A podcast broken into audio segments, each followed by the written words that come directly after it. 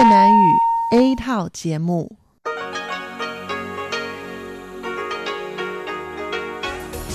Đây là Đài Phát thanh Quốc tế Đài Loan rờ tê i.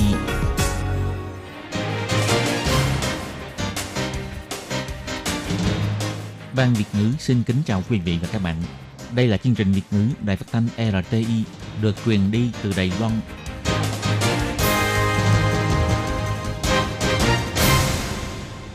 Khi Nhi xin chào các bạn. Các bạn thân mến, các bạn đang đón nghe chương trình của Ban Việt ngữ Đài Tiếng Nói rờ tê i được truyền thanh từ Đài Loan.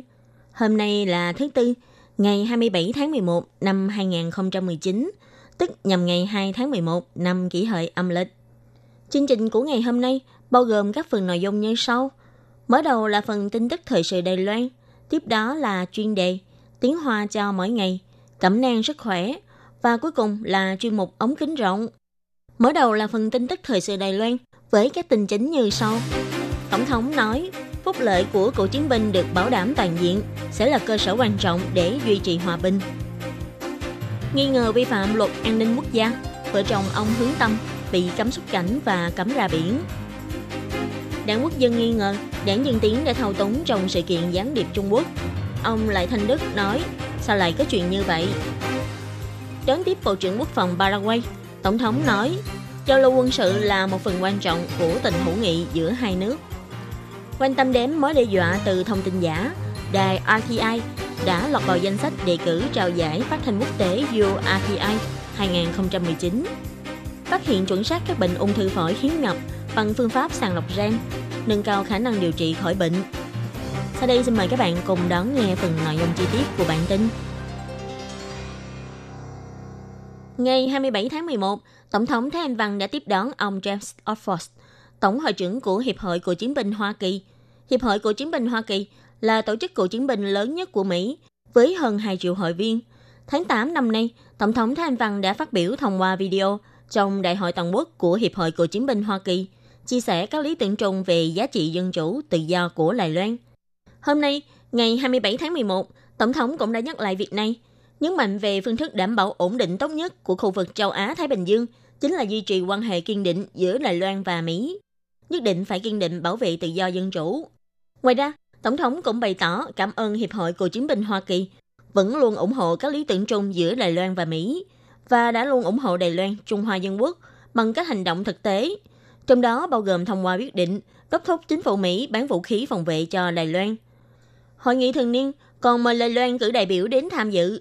Tổng thống cho rằng cách làm này đã cho thấy rõ tình hữu nghị mật thiết giữa Đài Loan và Mỹ, và những sự giao lưu mật thiết này cũng sẽ giúp Đài Loan học tập nhiều kinh nghiệm về hỗ trợ cựu chiến binh. Tổng thống cũng nhắc đến, bà hy vọng có thể tiếp tục hợp tác giao lưu với Mỹ về phúc lợi của cựu chiến binh để có thể đảm bảo hơn cho các quân nhân xuất ngũ, như vậy sẽ không phải lo ngại về sức chiến đấu quốc phòng. Tổng thống nói,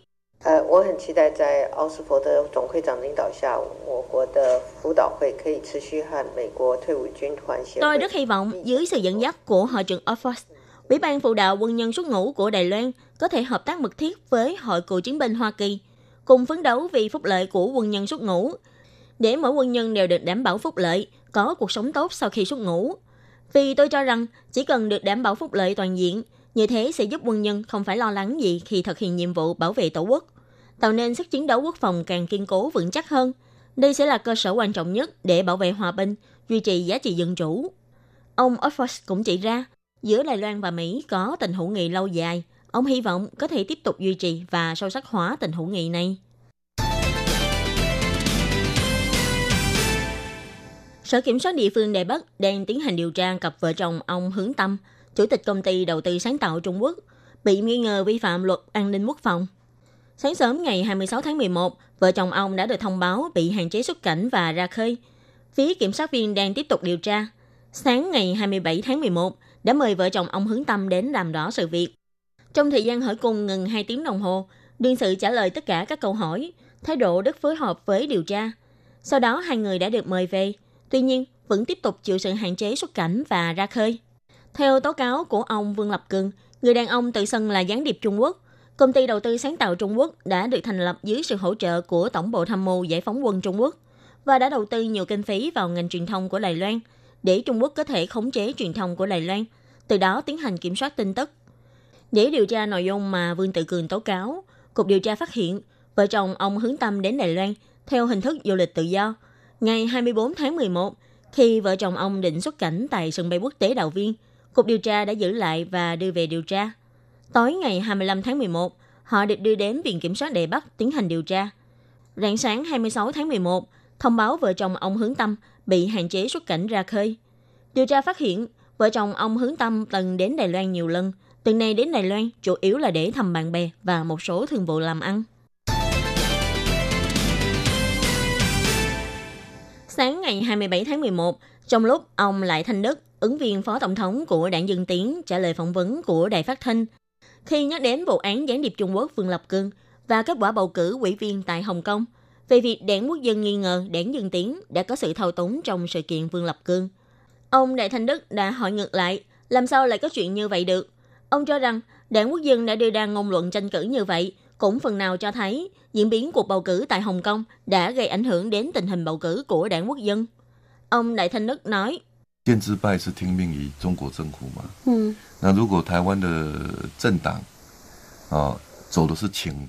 Phe thân Trung của Hồng Kông là nghe theo lệnh của chính phủ Trung Quốc. Nếu đảng phái của Đài Loan đi theo đường lối thân Trung, vậy trong cuộc bầu cử năm tới chắc chắn cũng sẽ bị ảnh hưởng. Cho nên họ đương nhiên phải đưa ra ngôn luận tranh cử, nói rằng do chính phủ đảng Dân Tiến thao túng. Tôi nghĩ mọi người đều hiểu rõ, làm sao lại có chuyện như vậy được. Về việc hình thành cặp tranh cử Thái Anh Văn Lại Thanh Đức, ông Lại Thanh Đức nói, ông cũng không cảm thấy có áp lực, chỉ thấy trách nhiệm của mình. Vì thế đã chấp nhận lời mời của Tổng thống Thái Anh Văn. Ông Lại Thanh Đức tiết lộ, trước đây, Tổng thống Thái Anh Văn từng đích thân đến mời, cũng thông qua người khác gửi lời mời ông. Ông cho rằng lúc đó Tổng thống cũng phải chịu nhiều áp lực. Ông cũng đã từng từ chối để Tổng thống suy nghĩ việc mời người khác. Nhưng ông cho rằng, đứng trước tình hình chung của Đài Loan, mỗi nhân vật chính trị đều vô cùng nhỏ bé. Mọi người đều nên dốc sức để vì cái chung. Ông Lại Thanh Đức nói, ông rất cảm ơn Tổng thống Thái Anh Văn đã mời ông kết hợp tranh cử phó tổng thống. Ngoài ủng hộ bà tranh cử chức chủ tịch đảng, sau khi nhậm chức thủ tướng, ông cũng đã chứng tỏ sự ủng hộ này bằng hành động. Còn trước đây, đăng ký tham gia ứng cử vòng sơ tuyển tổng thống trong nội bộ đảng cũng không phải là nhằm vào bà Thái Anh Văn, mà là vì tình thế lúc đó bắt buộc như vậy. Khi bị hỏi là Tổng thống có thay đổi gì không, ông Lại Thanh Đức đã trả lời, mọi người đều thấy được sự tiến bộ của Tổng thống. Để chuẩn bị cho cuộc tranh cử mới lần này, cả Tổng thống và toàn bộ đội ngũ trợ tá đều phải được nâng cấp, có như thế mới có thể giành được thắng lợi. Khi hỏi về ưu điểm của Tổng thống, ông Lại Thanh Đức nói, Tổng thống ngày càng trở nên thân thiện hơn, tự tin hơn. Còn khuyết điểm thì ông vẫn chưa phát hiện thấy. Ngày hai mươi bảy tháng mười một, Tổng thống Thái Anh Văn đã đón tiếp Bộ trưởng Quốc phòng Bernardino Soto của nước Paraguay tại phủ Tổng thống, khẳng định ông Soto chính là nhân tài được chính phủ Paraguay xem trọng, đã hai lần được ủy nhiệm chức vụ Bộ trưởng Bộ Quốc phòng quan trọng. Đồng thời, ông cũng là người bạn lâu năm của Đài Loan. Ông Soto đã đóng một vai trò quan trọng trong sự giao lưu quân sự giữa Trung Hoa Dân Quốc Đài Loan và Paraguay. Tổng thống cho hay, trong thời gian đảng Dân Tiến lên cầm quyền trong hơn ba năm nay, năm hai không một tám, Tổng thống Mario Abdo Benitez của Paraguay cũng đã từng đến Đài Loan để tham gia lễ quốc khánh. Năm hai không một tám, khi Tổng thống Paraguay đến viếng thăm Đài Loan, đã đặc biệt đến xem buổi diễn tập tác chiến liên hợp trên không và mặt đất. Tổng thống Thái Anh Văn nói, giao lưu quân sự là một khâu hợp tác quan trọng giữa Đài Loan và Paraguay.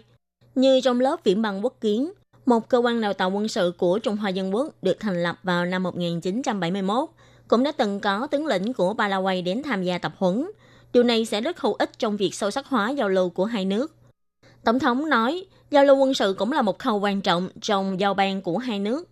Mỗi năm, chúng tôi đều có gặp mặt học viên của lớp viễn bằng quốc kiến, trong đó đã có các cấp bậc tướng lĩnh của Paraguay đến tham gia tập huấn.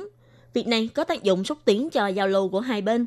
Qua mỗi lần giao lưu sẽ giúp cho quan hệ của chúng ta càng thêm mật thiết. Tổng thống cũng có nhắc đến, hợp tác trong lĩnh vực giáo dục nông nghiệp giữa Đài Loan và Paraguay cũng không ngừng được mở ra các trang mới. Tháng năm năm hai không một chín, lần đầu tiên trong lịch sử, Văn phòng đại diện Đài Loan tại Paraguay đã cùng công ty đường Đài Loan tổ chức triển lãm hoa lan quy mô lớn tại Paraguay. Tháng mười vừa qua, Bộ trưởng Ngoại giao Ngô Chiêu Diếp cũng vừa mới dẫn đoàn khảo sát của ngành nông nghiệp, chăn nuôi và năng lượng xanh đến viếng thăm Paraguay, tăng cường quan hệ hợp tác song phương. Tổng thống Thái Anh Văn hy vọng trong tương lai, hai bên có thể cùng tạo ra nhiều thành quả giao lưu hơn nữa. Ngày hai mươi sáu tháng mười một, danh sách đề cử giải phát thanh quốc tế U R T I lần thứ ba mươi mốt đã được công bố. Chuyên đề Combating Fake News do nhà biên tập đạo diễn chương trình phát thanh cô chị Nguyễn Như của Đài Phát thanh Quốc tế R T I thực hiện đã trở thành một trong mười tác phẩm toàn cầu lọt vào danh sách đề cử giải U R T I. Chủ đề của giải phát thanh quốc tế U R T I lần thứ ba mươi mốt này là truyền thông và mạng xã hội phục vụ cộng đồng. Ban giám khảo năm nay là do tổ hợp cấp quản lý của các kênh phát thanh công các nước như là Bỉ, Penang, Cameroon, Ai Cập, Pháp, Bồ Đào Nha và Romania lập thành. Ngày hai mươi sáu tháng mười một đã công bố danh sách mười tác phẩm lọt vào vòng chung kết. Hiện nay, do tin tức giả trên toàn thế giới ngày càng tràn lan, bà Chim Nguyễn Như, biên tập đạo diễn chương trình phát thanh của đài R T I, đã sản xuất tác phẩm Combating Fake News, tạm dịch là đội đặc nhiệm chống giả, từ góc độ Trung tâm Kiểm tra Sự thật Đài Loan, là đơn vị đầu tiên sẽ kết nối cùng các vi phạm quốc tế của Đài Loan, thảo luận đến những vấn đề có liên quan đến quá trình người dân Đài Loan cùng hợp lực hỗ trợ điều tra tin tức giả như thế nào, giới truyền thông và người sử dụng làm sao để tránh trở thành kẻ tiếp tay truyền bá thông tin giả. Trong thời đại thông tin thật và giả lẫn lộn như hiện nay, cả thế giới đang gặp phải những khó khăn gì trong công tác phòng chống tệ nạn thông tin giả thế hệ mới? Làm sao để xây dựng một xã hội chân thật, không còn thông tin giả? Giải U R T I được thành lập từ năm một nghìn chín trăm sáu mươi mốt, là một tổ chức phi lợi nhuận có trụ sở chính tại Pháp.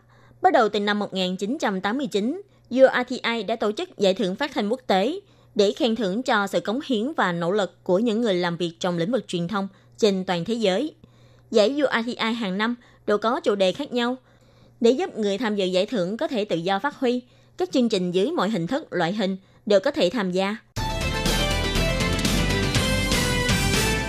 Ngành y học ngày càng phát triển, việc điều trị bệnh ung thư cũng ngày càng chuẩn xác. Căn cứ theo thống kê của Bộ Y tế Phúc Lợi, bệnh ung thư đã ba mươi bảy năm liền đứng đầu trong top mười nguyên do dẫn đến tử vong. Trong đó đứng đầu là bệnh ung thư phổi, cộng thêm việc ung thư phổi sẽ có đột biến gen hiếm thấy, sẽ rất khó đưa ra phương án điều trị thích hợp. Nhưng nhờ hiện nay có thể thông qua việc xét nghiệm gen giúp nhân viên điều tra tìm ra nguồn bệnh, những bệnh phổi hiếm thấy cũng có cơ hội được điều trị khỏi bệnh. Theo thống kê của Bộ Y tế Phúc Lợi, năm hai nghìn không trăm mười tám, số người mất vì bệnh ung thư toàn Đài Loan lên đến bốn mươi tám nghìn bảy trăm tám mươi bốn người, chiếm ba mươi phần trăm tổng số người tử vong năm hai nghìn không trăm mười tám. Trong đó, bệnh ung thư phổi đã chín năm liền đứng đầu về số người tử vong. Theo phân tích, bệnh ung thư phổi là do ung bú hoặc do đột biến gen. Số ca bệnh ung thư phổi do đột biến gen hiếm thấy, tỷ lệ xảy ra không đến mười phần trăm. Nhưng thường do không dễ dàng phát hiện bệnh, nên dẫn đến tình trạng là bỏ lỡ thời gian điều trị tốt nhất. Theo ông Lý Cương Viễn, bác sĩ khoa lồng ngực nội của Bệnh viện Song Hòa nói, những trường hợp đột biến hiếm thấy này thường có tỷ lệ không đến mười phần trăm, thậm chí chỉ có một đến hai phần trăm. Nhưng vì trên thế giới có nhiều nhân chủng khác nhau, sẽ có tình trạng phân bố tỷ lệ mắc bệnh khác nhau với nhân chủng khác nhau. Thông thường, những người thường niên hút thuốc trên năm mươi tuổi, người có người thân trong vòng ba đời đã từng mắc bệnh ung thư phổi, phụ nữ nội trợ và đầu bếp thường xuyên tiếp xúc với khói dầu vân vân. Đây đều là những nhóm người có nguy cơ cao sẽ mắc bệnh ung thư phổi. Căn cứ vào kinh nghiệm lâm sàng phát hiện, người thường xuyên cảm thấy tức ngực, thậm chí hô hấp khó khăn, cân nặng giảm. Khi xuất hiện các triệu chứng này, thường đã là vào thời kỳ cuối của bệnh ung thư phổi. Theo bác sĩ Lý Cương Viễn, ung thư có thể di căn, đôi khi sẽ xuất hiện triệu chứng di căn như đau xương sọ, đau đầu, chóng mặt, vân vân. Nhưng đợi khi có triệu chứng, thì lúc đó bệnh phổi đã vào thời kỳ thứ tư, có trên sáu mươi phần trăm là cuối thời kỳ thứ ba hoặc kỳ thứ tư. Cho nên bác sĩ cũng có lời khuyên cho người dân phải khám sức khỏe định kỳ mới có thể dễ dàng hơn trong việc phát hiện bệnh ung thư phổi, thông qua sàng lọc gen để được điều trị chuẩn xác, để có thể nâng cao hiệu quả điều trị, giảm thiểu sự đau khổ trong quá trình chống lại bệnh ung thư. Các bạn thân mến, bản tin thời sự Đài Loan của ngày hôm nay do Khiết Nhi biên tập và thực hiện cũng xin tạm khép lại tại đây. Cảm ơn sự chú ý lắng nghe của quý vị và các bạn. Xin thân ái chào tạm biệt các bạn. Quý vị và các bạn thân mến, xin mời quý vị và các bạn truy cập vào trang web Đài R T I để đón nghe chương trình phát thanh tiếng Việt vn chấm rti chấm org chấm tvk và cũng có thể truy cập ép bê fanpage của Ban Việt ngữ R T I tiếng Việt.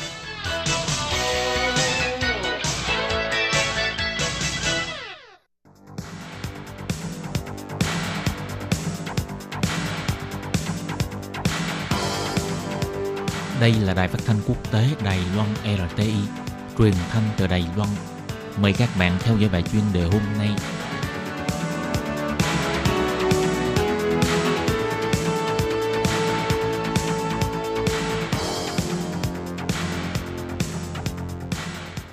Hello, tôi Kim xin kính chào các bạn. Hoan nghênh các bạn đã đến với bài chuyên đề ngày hôm nay. Các bạn thân mến, trong bài chuyên đề hôm nay, tôi Kim sẽ giới thiệu với các bạn đề tài bi kịch của người Khmer vì khó lòng thoát khỏi lịch sử và tranh chấp về chính trị. Và sau đây tôi Kim xin mời các bạn cùng đón nghe nội dung chi tiết nhé.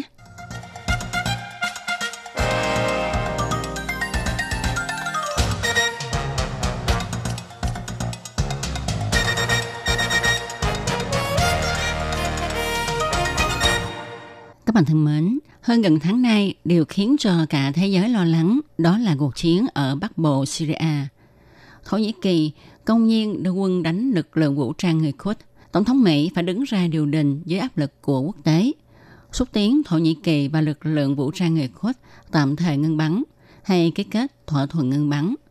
Sự việc diễn tiến như thế nào, mọi người đang nín thở chờ xem. Syria mới lấy lại được một số đất đai, tưởng đâu được ngưng để lấy lại sức, không ngờ lại phải đối mặt với sự uy hiếp của Thổ Nhĩ Kỳ. Nói đến ân oán giữa Thổ Nhĩ Kỳ và người Kurd thì phải nhắc đến khi Thổ Nhĩ Kỳ mới thành lập đất nước. Sau chiến tranh thế giới thứ nhất, Thổ Nhĩ Kỳ tiến hành chính sách một nước, một tộc người. Nhưng vấn đề là người Kurd phân bố ở Đông Nam Bộ thì sao? Chính phủ đương thời tiến hành chính sách dân tộc, cưỡng bức họ trở thành người Thổ Nhĩ Kỳ. Vào thập niên sáu mươi bảy mươi của thế kỷ trước, tư tưởng phái tả nổi dậy, khu người Kurd ở Thổ Nhĩ Kỳ cũng sản sinh ra đảng pê ca ca mang tư tưởng của chủ nghĩa Mác Lênin và chủ nghĩa dân tộc Kurd, chủ trương cách mạng vũ trang, kiến lập một nước xã hội chủ nghĩa dân tộc Kurd.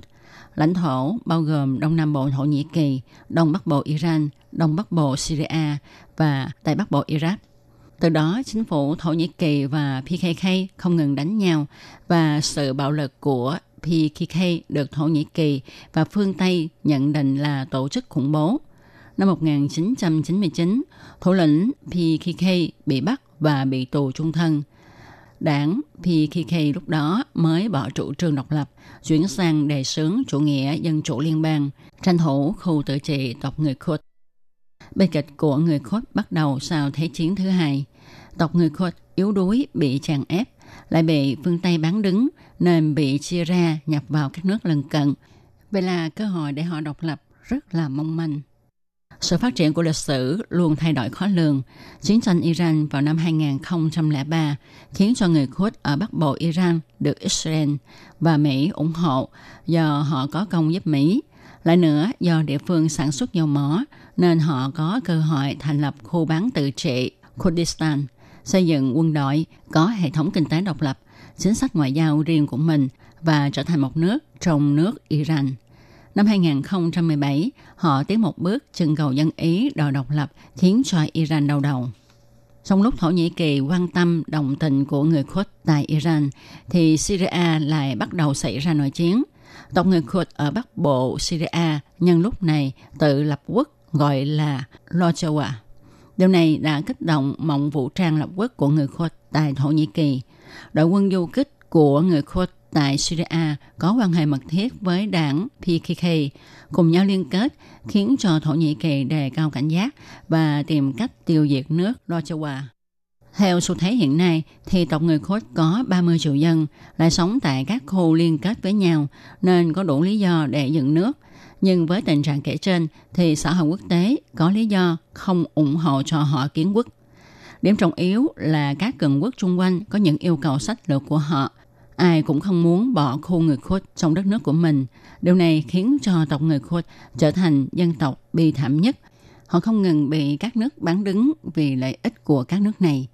Các bạn thân mến, các bạn vừa đón nghe bài chuyên đề ngày hôm nay với đề tài Người Kurd khó lòng thoát khỏi bi kịch vì nhân tố lịch sử và tranh chấp chính trị do Tố Kim biên soạn thực hiện. Tố Kim xin chân thành cảm ơn sự chú ý theo dõi của các bạn. Thân chào tạm biệt các bạn. Bye bye.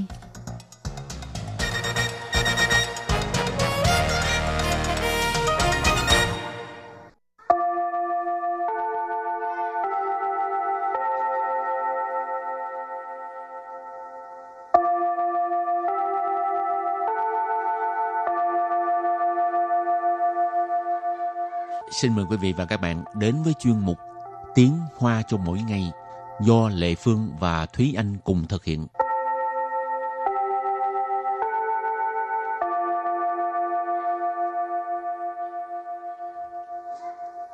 Thúy Anh và Lệ Phương xin kính chào quý vị và các bạn. Chào mừng các bạn đến với chuyên mục Tiếng Hoa cho mỗi ngày ngày hôm nay. Chị Anh có hiểu biết gì nhiều về thiên văn học không? Ừ, có vẻ rất là sâu xa ha. Ừ. Nghe tới thiên văn học là cảm thấy là những cái gì nó thật là to lớn, bao la, vượt ừ. quá tầm tay cầm với của mình.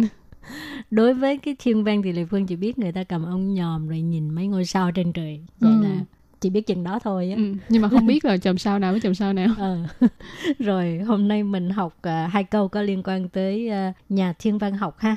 Câu thứ nhất, từ trước đến nay, các nhà thiên văn học luôn tìm cách vén bức màn bí mật về hố đen. Và câu thứ hai, có rất nhiều bí mật trong vũ trụ chưa được biết đến.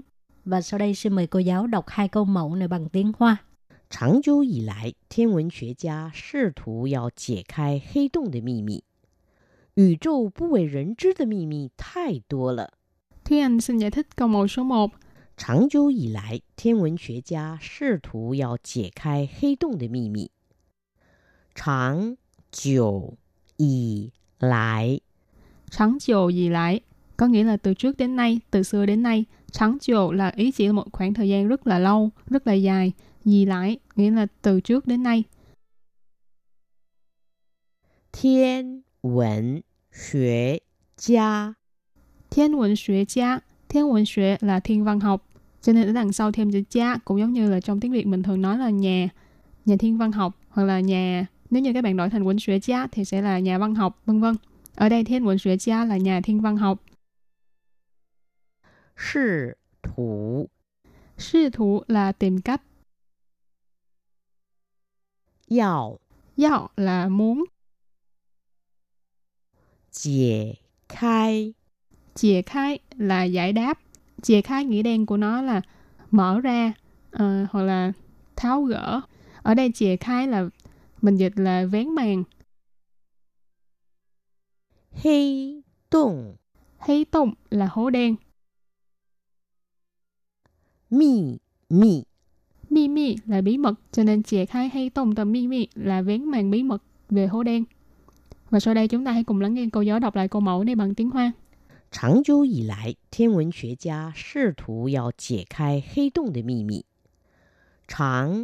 lâu以来, thiên văn học gia thử thử要解开黑洞的秘密。长久以来，天文学家试图要解开黑洞的秘密.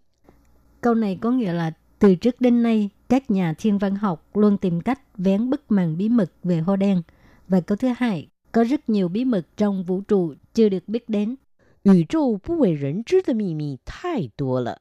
Sau đây Lê Phương xin giải thích câu hai. 宇宙 宇宙 có nghĩa là vũ trụ. 不 为人知. 不为人知 là không có ai biết đến. 秘密. 秘密 có nghĩa là bí mật. 不为人知 từ 秘密 tức là một à, bí mật không có ai biết tới, không có ai biết đến. 太多了. 太多了 là quá nhiều. Và sau đây chúng ta lắng nghe cô giáo đọc câu mẫu để bằng tiếng Hoa. 宇宙不为人知的秘密太多了. 宇宙不为人知的秘密太多了. Câu vừa rồi là có rất nhiều bí mật trong vũ trụ chưa được biết đến. Và sau đây chúng ta hãy cùng đến với phần từ vựng mở rộng.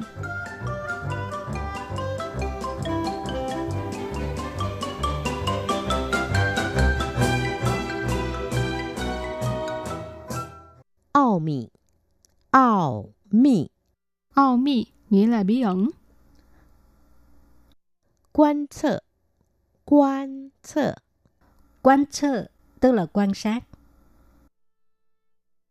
Thiên văn đài. Thiên văn đài. Thiên văn đài nghĩa là đài thiên văn hoặc là đài quan sát. Rồi, bây giờ mình đặt câu cho các từ vựng mở rộng. từ thứ nhất, ao mị, có nghĩa là bí ẩn.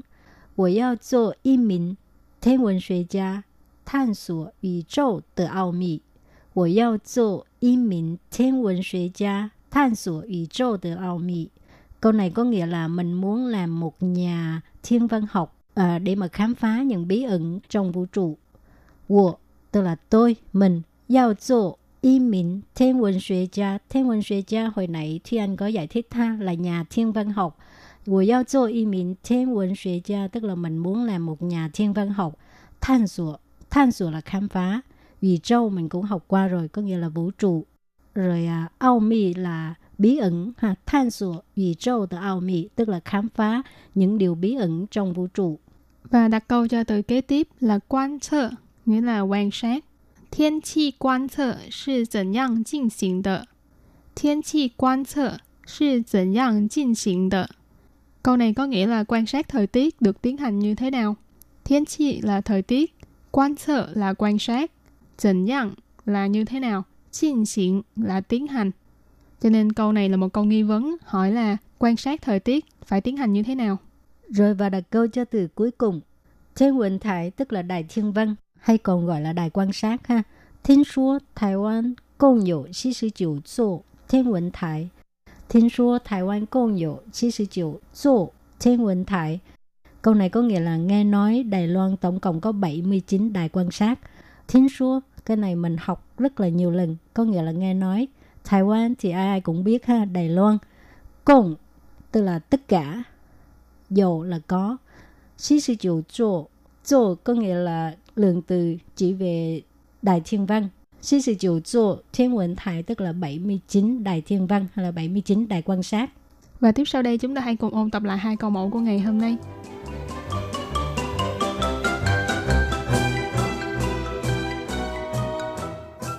Trường lâu以来, thiên văn học gia 试图要解开黑洞的秘密。长久以来, 长久以来 có nghĩa là từ trước đến nay, từ xưa đến nay. 天文学家, 天文学家, 天文学家 là nhà thiên văn học.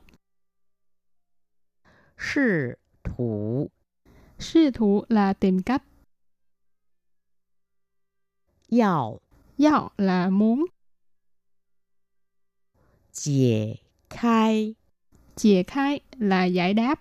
解开 nghĩa đen của nó là mở ra uh, hoặc là tháo gỡ. Ở đây 解开 là mình dịch là vén màn.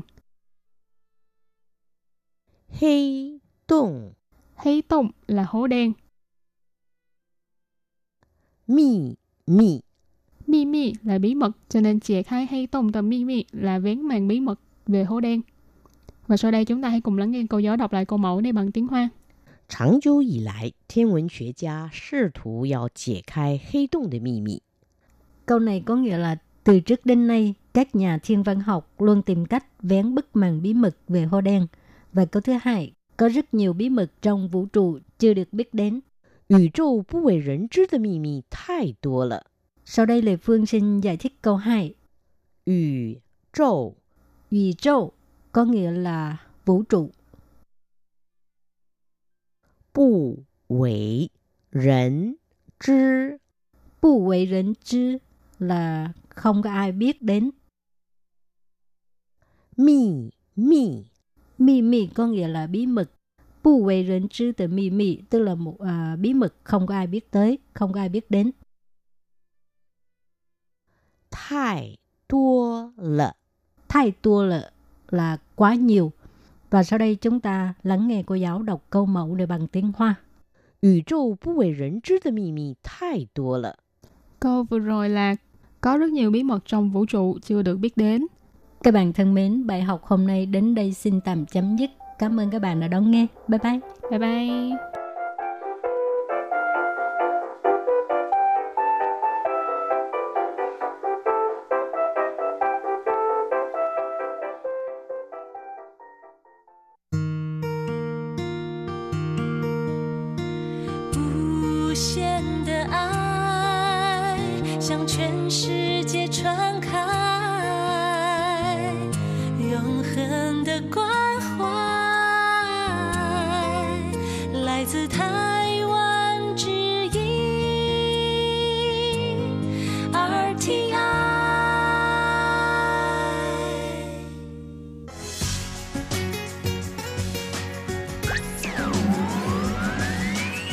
Quý vị đang đón nghe chương trình Việt ngữ Đài rờ tê i truyền thanh từ Đài Loan. Mời các bạn theo dõi tiết mục Cẩm nang sức khỏe do Tú Kim thực hiện. Tiết mục Cẩm nang sức khỏe sẽ cung cấp những thông tin về sức khỏe cho các bạn tham khảo, chăm sóc tốt sức khỏe mình. Tôi Kim xin kính chào các bạn, hoan nghênh các bạn đã đến với chương mục Cẩm nang sức khỏe ngày hôm nay. Các bạn thân mến, thể theo lời yêu cầu của bạn Phan Phương Liên, hôm nay Tôi Kim sẽ nói về cách uống trà như thế nào là hợp và uống trà nào thì tốt cho cơ thể, cũng như là tác dụng của trà trong cuộc sống của con người. Và sau đây, Tôi Kim xin mời các bạn cùng theo dõi nội dung chi tiết của chương mục Cẩm nang sức khỏe ngày hôm nay nhé.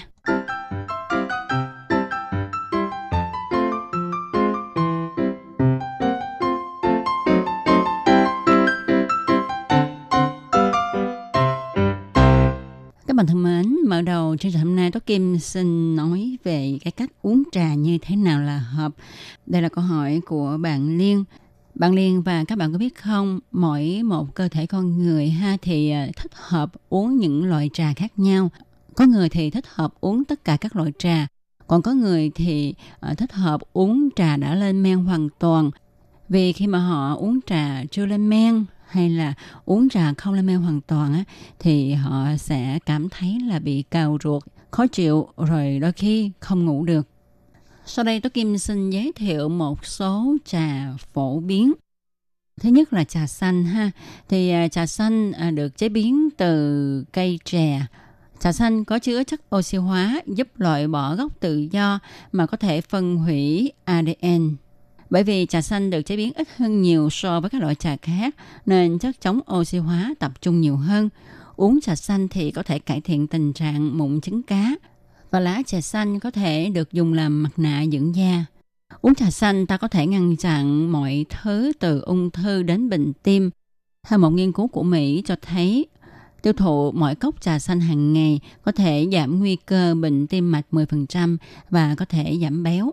Ở Việt Nam thì người Bắc thường hay uống trà xanh hơn là người ở trong Nam. Và khi ra chợ thì chúng ta có thể mua được những cái bó trà xanh, tức là những cái bó mà người ta bó sẵn lá trà như thế đó. Thì bạn có thể mua về để mà nấu nước uống. Nó sẽ có tác dụng tiêu giảm mỡ. Loại trà thứ hai mà chúng ta thường gặp trên thị trường đó là trà ô long, u lộn trà. Đây là loại trà được oxy hóa một phần. Trà ô long có vị đậm đà, hương bay ngào ngạt, trong khi vẫn giữ được vị thanh mát nhẹ nhàng. Trà ô long được chế biến từ búp chè. Trà ô long được biết đến với công dụng là ngừa sâu răng và tốt cho những người bị dị ứng da như là bệnh chàm. Nó cũng giúp cải thiện sự tỉnh táo cho trí não của bạn. Trà ô long được lên men trong thời gian ngắn, do đó cung cấp một hương vị phong phú hơn. Nó chứa khoảng ba mươi mi-li-gam caffeine trong mỗi cốc. Trà ô long có thể hỗ trợ tốt cho việc giảm cân. Trà ô long kích hoạt một enzyme chịu trách nhiệm về hòa tan các chất béo trung tính, một loại chất béo được lưu trữ trong các tế bào. Một nghiên cứu đã cho thấy, phụ nữ uống trà ô long có thể đốt cháy calo nhiều hơn một chút trong khoảng thời gian hai giờ so với những người chỉ uống nước. Loại trà thứ ba đó là trà phổ nhĩ, phủ ở trà. Đây là loại trà lên men hoàn toàn mà càng uống thì bạn sẽ càng thấy ngon. Màu của nước trà này rất là đậm màu. Và loại trà này à, thích hợp cho những người mà không biết uống trà hay những người mới bắt đầu tập uống trà ha. Vì nó lên men hoàn toàn cho nên không làm cho bạn bị cào ruột hoặc là gây cho bạn mất ngủ. Tuy nhiên, phủ ở trà có thể phát triển nấm mốc và trở nên mất tác dụng. Vì vậy, à, khi mua thì bạn nên ngửi mùi và nếm thử vị trước khi uống cả tách trà. Trà phổ nhĩ được chế biến từ lá và thân cây trà. Trà phổ nhĩ, phủ ở trà không chứa nhiều caffeine như là các loại trà khác, nên đặc biệt tốt cho những người muốn giảm hàm lượng cholesterol trong cơ thể. Sau khi tìm hiểu xong các loại trà ha thì chúng ta phải uống trà như thế nào mới có lợi cho sức khỏe của mình. Tôi Kim tin chắc rằng à, các bạn cũng biết đó là chúng ta nên uống trà sau khi ăn nhiều dầu mỡ. Và điều này được lưu truyền trong dân gian đã lâu đời. Các bạn có biết không, ngày xưa ha thì như chúng ta biết là chỉ có ngày Tết chúng ta mới được ăn nhiều tôm, cua, thịt, cá, ăn nhiều dầu mỡ, ha, lạp xưởng vân vân. Thì đối với những gia đình mà à, lúc bình thường á, họ không có uống trà, nhưng mà vào dịp Tết thì người ta cũng pha một ấm trà. Thứ nhất là để đãi khách khi mà khách đến nhà để chúc Tết. Thứ hai là để cho gia đình uống sau những cái bữa ăn để giải tiêu sau bữa ăn quá nhiều dầu mỡ trong những ngày Tết. Chất đạm bạc trong những thức ăn nhiều dầu mỡ thường rất là phong phú và thời gian tiêu hóa chậm khoảng bốn tiếng đồng hồ. Vì thế, sau khi mà chúng ta ăn nhiều thức ăn có nhiều dầu mỡ thì chúng ta thường không có cảm giác đói. Thức ăn tồn tại quá lâu trong dạ dày sẽ khiến cho chúng ta có cảm giác khát nước.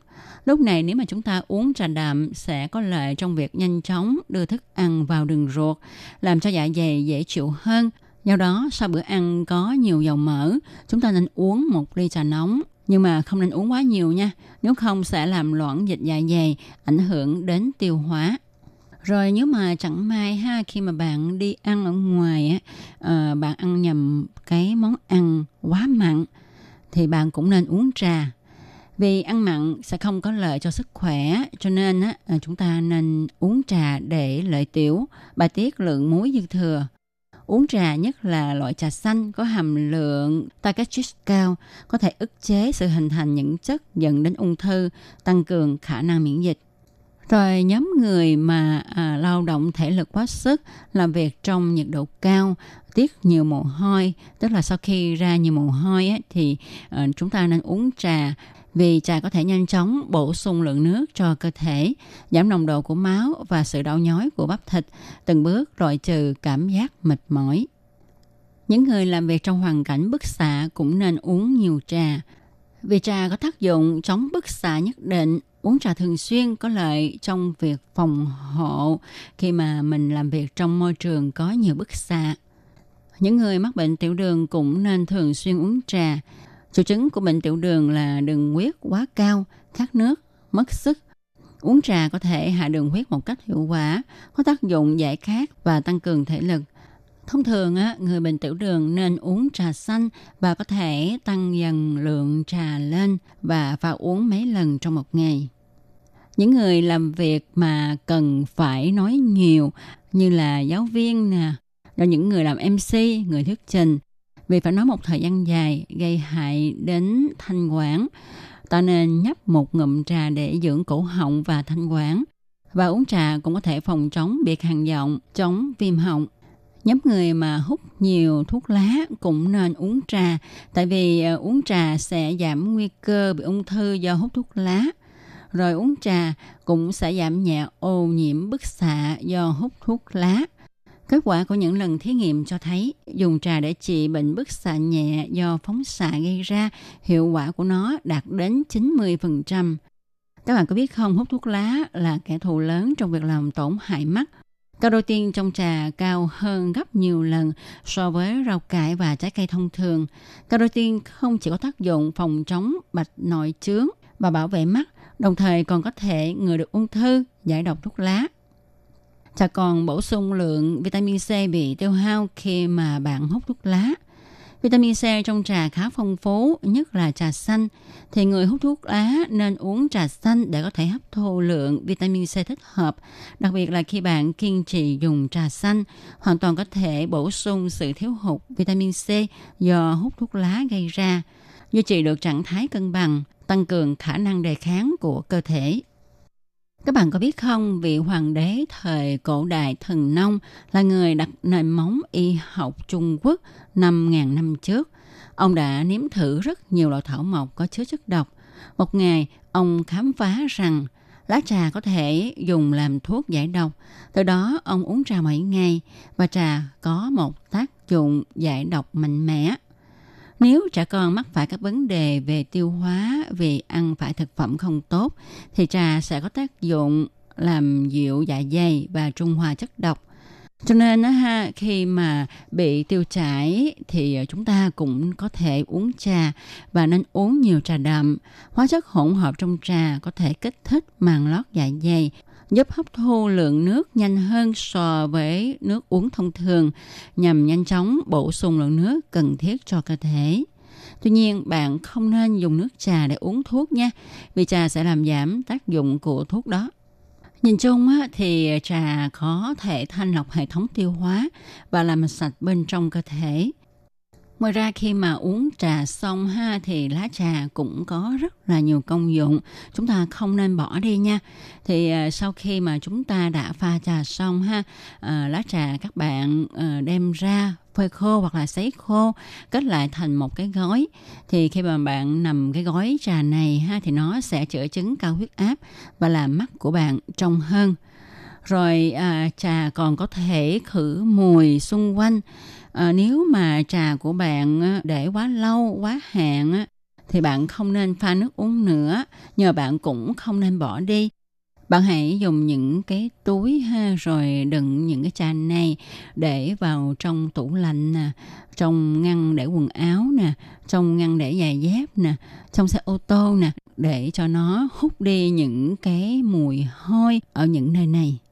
Khi mà bạn dùng cái túi trà để mà pha trà uống xong ha, thì cái túi trà này bạn cũng không nên bỏ đi nha. Bạn có thể dùng nó để mà đắp lên mắt của bạn. Nó sẽ làm cho mắt bạn dịu đi và giảm quầng thâm quanh mắt. Bạn cũng có thể dùng trà quá hạn mà bạn chưa kịp uống để pha nước để mà ngâm bồn tắm nha. Dùng nước trà để mà tắm sẽ làm sạch da một cách toàn diện và làm cho da của bạn trắng bóng, mềm mại.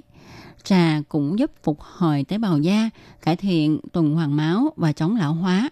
Vào mùa hè thì trà có thể giúp xoa dịu cái nóng và làm dịu vết cháy nắng. Bạn cũng có thể dùng trà để mà ngâm chân mỗi ngày thì sẽ giảm được stress và chữa các chứng bệnh ở chân. Ngoài ra, bạn cũng có thể dùng nước trà để mà gội đầu, vì nước trà sẽ làm sạch mồ hôi đầu rất hiệu quả và nó sẽ làm cho tóc của bạn bóng mượt. Khi mà bạn pha trà uống ha, nếu mà bạn uống cái nước trà đó không hết thì bạn cũng đừng có đổ đi nha. Các bạn có thể sử dụng cái nước trà này để mà rửa bát đĩa, nhất là những bát đĩa có nhiều dầu mỡ ha. Ngoài ra thì bạn có thể dùng nước trà để mà lau chùi các đồ nội thất ở trong nhà. Các đồ nội thất này, bất kể là đồ gỗ, đồ tre, chúng ta đều có thể sử dụng nước trà để mà lau rửa. À, khi mà chúng ta dùng nước trà để mà lau rửa ha, thì các cái đồ nội thất này nó sẽ bóng và tươi mới hơn. Trà cũng làm cho đồ nội thất tăng cường khả năng chống mối mọt nữa đó. Và trà còn có một công dụng mà các bà nội trợ đều thích, đó là trà có thể dùng để chế biến thức ăn. Chẳng hạn như là khi mà kho thịt ha, thì chúng ta có thể thêm vài lá trà vào để mà kho. Trà sẽ không chỉ làm cho thịt có vị ngon hơn, làm đẹp màu miếng thịt, mà nó cũng sẽ đánh tan mỡ nữa. Tôi Kim cũng có dịp thưởng thức qua món cơm chiên với lá trà, rất là ngon. Vậy nếu có dịp thì các bạn hãy thử làm món này nha. Các bạn thân mến, các bạn vừa đón nghe cho một cẩm nang sức khỏe ngày hôm nay với đề tài tìm hiểu trà, cách uống trà cũng như là công dụng của trà đối với sức khỏe như thế nào. Thì trong một hôm nay cũng sẽ được tạm dừng nơi đây. Tôi Kim xin cảm ơn các bạn đã chú ý theo dõi. Hẹn vào tuần sau các bạn nhé. Thân chào tạm biệt các bạn. Bye bye. Quý vị và các bạn thân mến, xin mời quý vị và các bạn truy cập vào trang web Đài rờ tê i để đón nghe chương trình phát thanh tiếng Việt vê en chấm rờ tê i chấm o rờ giê chấm tê vê kép và cũng có thể truy cập ép bê fanpage của Ban Việt ngữ rờ tê i tiếng Việt.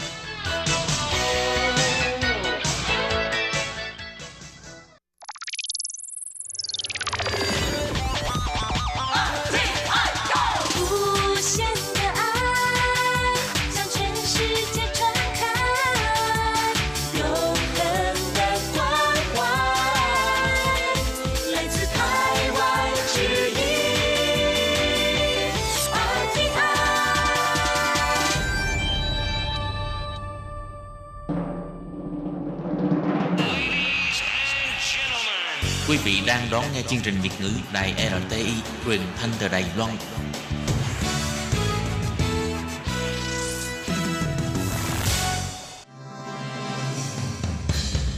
Hoan nghênh quý vị và các bạn đến với chuyên mục Ống Kính Rộng, giới thiệu những thông tin Đài Loan liên quan tới ngoại giao, giáo dục, nông nghiệp, khoa học công nghệ, xã hội, vân vân, do Hải Ly thực hiện. Các bạn thân mến, Hải Ly xin chào các bạn. Hoan nghênh các bạn lại đến với chuyên mục Ống Kính Rộng vào thứ Tư hàng tuần. Thưa các bạn, trong buổi phát hôm nay của chuyên mục, Hải Ly xin mời các bạn tiếp tục đón nghe cuộc phỏng vấn của Hải Ly với sáu di dân mới người Việt về trải nghiệm thú vị và đầy ý nghĩa khi được mời tham dự nhóm hát lĩnh xướng quốc ca đại diện cho di dân mới tại đại lễ chào mừng Quốc khánh Đài Loan lần thứ một trăm lẻ tám.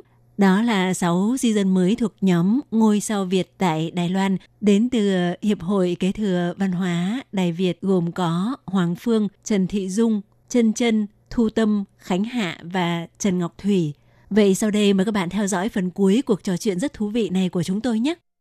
Vậy cái khó khăn nhất trong cái quá trình này các bạn thấy là cái gì? Ví dụ như là ngoài cái việc là cái giọng của mình, thế rồi là mình lại phải áp lực là cái tư thế của mình nó phải đẹp. Có người hướng dẫn về, tức là sư thầy về tư thế của mình không? Ừ. Dạ có. Có hả? Dạ có. Có, có giáo sư, dạ. cái giáo sư và cả nguyên một cái hội đồng đánh hội giá, tức là đó. Rất là hoành tráng. Ừ. Phải uh, dạy tụi em về cách là cầm cái tay như thế nào, cái chân đứng như thế nào, tóc cũng phải buộc như thế nào, phải xịt cứng cái đầu lên, không có một cọng bay ra hết trơn. Không bay một cọng nào. Là hôm đó là có người người ta trang điểm không? Không, tụi em là tụi trang điểm nhưng người ta phải đưa ra một cái chuẩn mực rằng tụi em phải làm theo những cái đó để cho nó đồng đều với nhau, đi như thế nào, đứng như thế nào cũng vậy, rất là trang nghiêm, rất là trang trọng. Em thấy là cái sự trang trọng và trang nghiêm này nó bộc lộ cái điều là thực ra trong ba mươi người này thì chúng ta không phải là đại diện cá nhân mình, nó là đại diện một cái tập thể, một cái nhóm uh, di dân mới. Thì khi mà người ta nói tới thì người ta chỉ nhắc là tân di dân, chứ người ta ừ. không nói là ờ Thủy hay Hạ hay là ừ. Dung gì đó, thì người ta sẽ không biết mọi người là ai cả. ừ. Cho nên là cái cái sự mà mọi người hợp tác và mọi người cố gắng làm sao cho hoàn mỹ á, là để chúng muốn giữ gìn cái chữ tân di dân thật sự là tròn trịa hơn và đẹp ừ. hơn ừ. trong mắt người Đài. yeah. Đúng là như vậy, có nghĩa là nó sẽ là một cái tượng trưng cho cái hình tượng của di dân mới ha. Thì yeah. uh, trong mắt người ta, người ta sẽ thấy những cái hình ảnh rất là ấn tượng, rất là đẹp. ừ. Và người ta sẽ có những cái sự suy nghĩ uh, như thế nào đó về ừ. di dân, thì nó cũng tức là có một sức ảnh hưởng nhất định nào đó. ừ. Cái đoàn hát lĩnh xướng quốc ca năm nay thì có rất là nhiều di dân mới đến từ các nước khác nhau. Và trong đó thì không thể không nhắc đến uh, giống như là hai gọi là hai vị gọi là cây đa, cây đè là di dân mới, gọi là di dân mới bởi vì họ là so với người Đài Loan thì là họ sau này mới tới đây sinh sống, nhưng mà nếu mà so với chúng ta thì là họ họ đã sinh sống ở Đài Loan rất lâu rồi. Mà các bạn vừa nói đùa là di dân cũ đó, thì đó là linh mục Edmund Riden, là một giảng viên người gốc Anh và hiện nay đang giảng dạy tại khoa luật của trường đại học Phụ Nhân. Ông cũng là người cũng có rất là tiếng nói, có những sự đóng góp nhất định đối với Đài Loan. Và một cây đa cây đề thứ hai đó là một nữ nghệ sĩ piano người gốc Nhật, mà vì là bà lập gia đình với lại cũng là nghệ sĩ piano người Đài Loan ừ. nên là sau đó bà cũng nhập quốc tịch và trở thành di dân mới của Đài Loan. Thì đối với những người mà có những cái thành tựu rất là lớn như vậy, khi mà được cùng họ Uh, hát quốc ca ấy, thì các bạn có được tiếp xúc không và các bạn có cái, cái uh, cảm nhận như thế nào? À, có mà thì trước tiên là cái về cái um, uh, vị, linh mục. Vị linh mục tụi em có tiếp xúc qua với linh mục ừ. và linh mục rất là thân thiện, và có một cái điều đặc biệt đó là linh mục biết nói tiếng, tiếng Việt vâng biết nói tiếng Việt dạ, dạ. và trao đổi với tụi em rất là cởi mở. Vâng. Còn về um, còn cô mà nãy nói là cô nghĩ như người nghệ, nghệ, nghệ sĩ nghệ sĩ piano nghệ người gốc Nhật thì tại cô lại lớn tuổi rồi cho nên cô không có tham gia nhiều trong cái quá trình mình tập luyện. ừ. Nhưng mà Thủy khá là ấn tượng, tại vì khi mà cái ngày mà mình uh, hát chính thức á, ngày mười tháng mười á, thì cô đứng trước mặt Thủy, thì khi mà cô đi đứng không phải là quá là khó khăn, có thể đi đứng nhưng mà cần người ta dìu, cho nên là cái việc di chuyển từ từ dưới lên trên đài, trên bục hoặc là đi xuống thì chúng ta phải uh, gọi là nhẹ nhàng dìu cô. Thì cô rất là vui vẻ khi mà cô đứng đó cô hát, thì uh, mỉm cười rất là tươi nha. Còn này mình nói là linh mục thì thầy rất là dễ thương, và thầy đặc biệt là đối với lại các uh, âm nhạc á, rất là hiểu biết. Tại khi mà thầy nghe nói xong, mình hát xong thầy còn quay ra nói sao à, hình như cái tông này hơi thấp rồi đó. Ừ. Tức là thầy biết là mình đang hát cái tông là tông thấp, tông như thế nào, thầy thầy có ý kiến này nọ, cũng ừ. khá là thú vị vậy. Tại vì đa phần người phương Tây ấy, là người ta cũng được học nhạc, bản thân ừ. người ta có một cái kiến yeah. thức âm nhạc cơ bản ừ. tốt hơn là là người châu Á mình rất là nhiều. Yeah. Ừ, thì Hải Ly nghĩ rằng là các bạn thực sự là có những cái sự may mắn rất là lớn và rất là vinh dự ừ. khi mà mình được đứng trong cái hàng ngũ hát lĩnh xướng quốc ca, và nhất là với những cái người mà đạt những cái thành tựu đáng kể như vậy. Và trong cái lễ chào mừng Quốc khánh năm nay của Đài Loan thì Hải Ly nghĩ rằng là rất là nhiều người đều sẽ rất là ấn tượng với lại cái màu áo của nhóm di dân mới mà người Việt Nam. Thì Hải Ly thấy là hầu hết là các chị em đều mặc áo dài màu trắng, đúng không ạ? Không có có một vài người là mặc áo dài màu, đúng không? Dạ, dạ. Nhưng mà đại đa số, có nghĩa là khi người ta nhìn vào thì người ta sẽ thấy là một nhóm rất là đông ừ. uh, các bạn mặc áo dài màu trắng, áo dài và cả quần, tức là ừ. từ trên xuống dưới toàn thân đều là một màu trắng.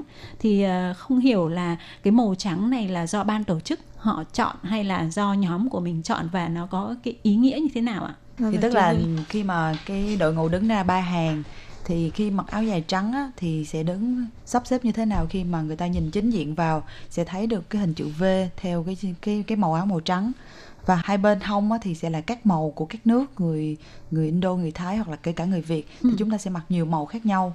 Thì ừ. đại diện cho chữ V thì có thể là đại diện cho Việt Nam, ừ. còn các màu khác nhau thì đại diện cho cái sự uh, nền văn hóa ừ. uh, đa đa nguyên đa, đa, đa dạng của Đài Loan. Ừ. Dạ. Ừ. Và đặc biệt đó là cái cái cái những cái quốc gia khác đều là mặc quốc phục của họ. Ừ. Ừ.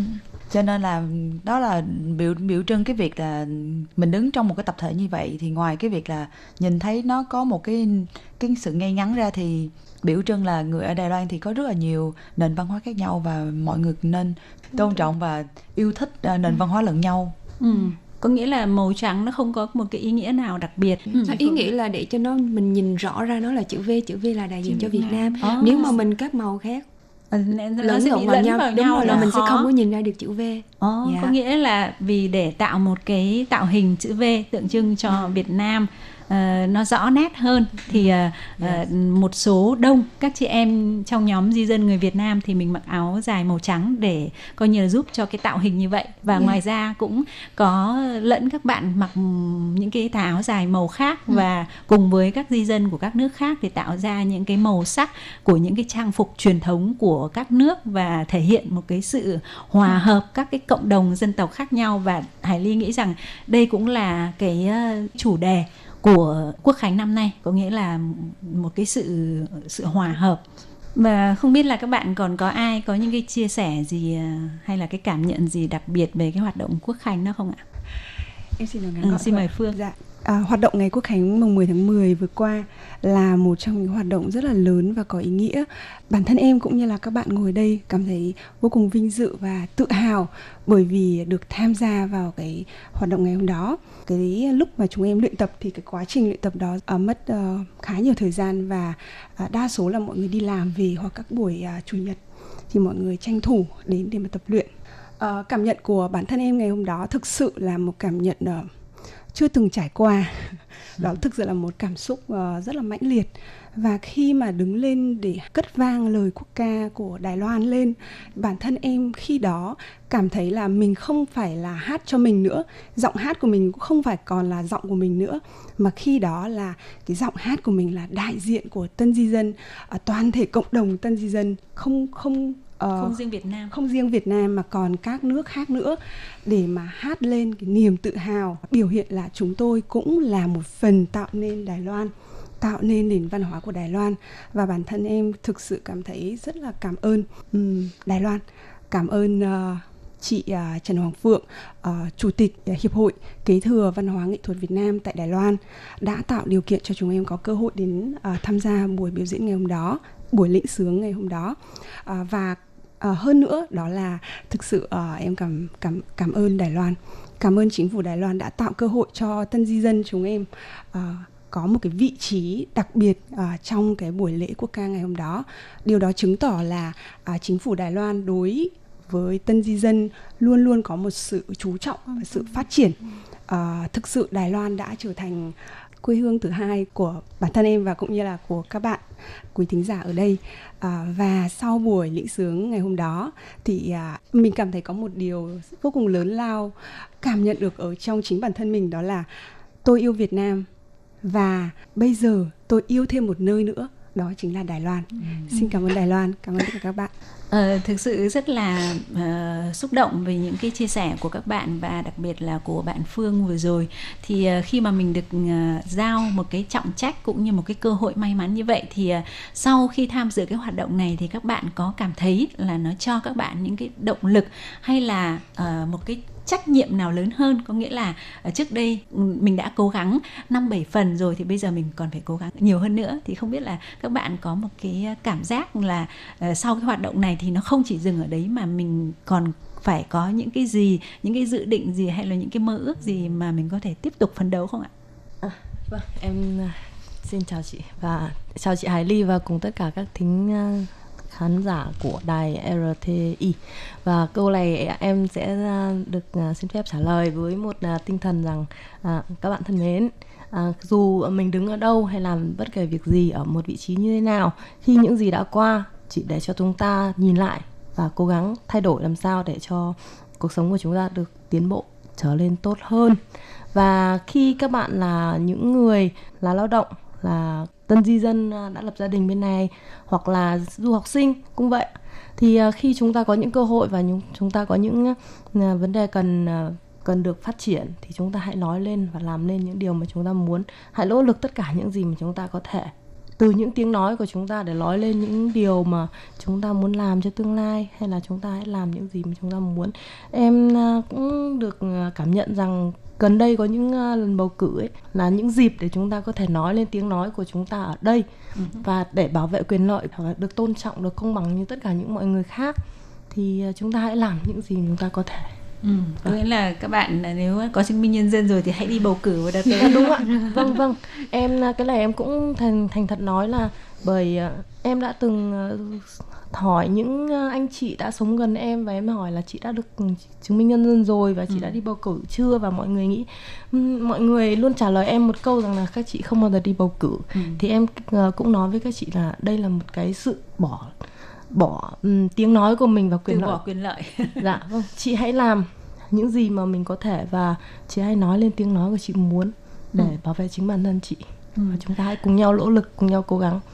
Vâng, xin cảm ơn tất cả những sự chia sẻ rất là thú vị của nhóm chị em di dân người Việt thuộc nhóm những ngôi sao Việt tại Đài Loan của Hiệp hội Kế thừa Văn hóa Việt Nam tại Đài Loan đã đến với chương trình hôm nay, và cũng xin chúc cho tất cả các bạn sẽ tiếp tục đạt được những cái thành công hơn nữa trong cuộc sống của mình, trong công việc của mình tại Đài Loan, và uh, chắc chắn là các bạn cũng là những cái niềm tự hào uh, của người Việt Nam chúng ta tại uh, Đài Loan. Ngày hôm nay thì uh, rất là cảm ơn chị Hải Ly, cũng cảm ơn chương trình đã cho các chị em có dịp đến được đài rờ tê i để mà cùng nhau chia sẻ, học hỏi các kinh nghiệm trong cuộc sống ở Đài Loan. Thực ra là thì phải câu kết là muốn nói là nãy giờ nghe các chị em mà chia sẻ về cái cuộc sống của mình và kinh nghiệm của mình thì cảm thấy rất là cảm động. Tại vì biết nhau nhưng mà chưa bao giờ nghe cái câu chuyện của họ, cho nên là cảm thấy chương trình rất là ý nghĩa. Tại vì chúng ta đôi khi quen biết nhưng mà chúng ta lại không hiểu rõ cái người bạn đó, thì chúng ta đều trân trọng điều đó ạ. À, lời cuối cùng thì à, xin cảm ơn chương trình và xin cảm ơn tất cả quý vị thính giả đã đón nghe chương trình. À, xin chào tạm biệt. Chào, chào tạm biệt. Bye bye. Bye bye. Bye bye. Và chương trình của chúng tôi cũng xin được khép lại tại đây. Xin cảm ơn các bạn và xin cảm ơn các quý vị thính giả đã quan tâm đón nghe.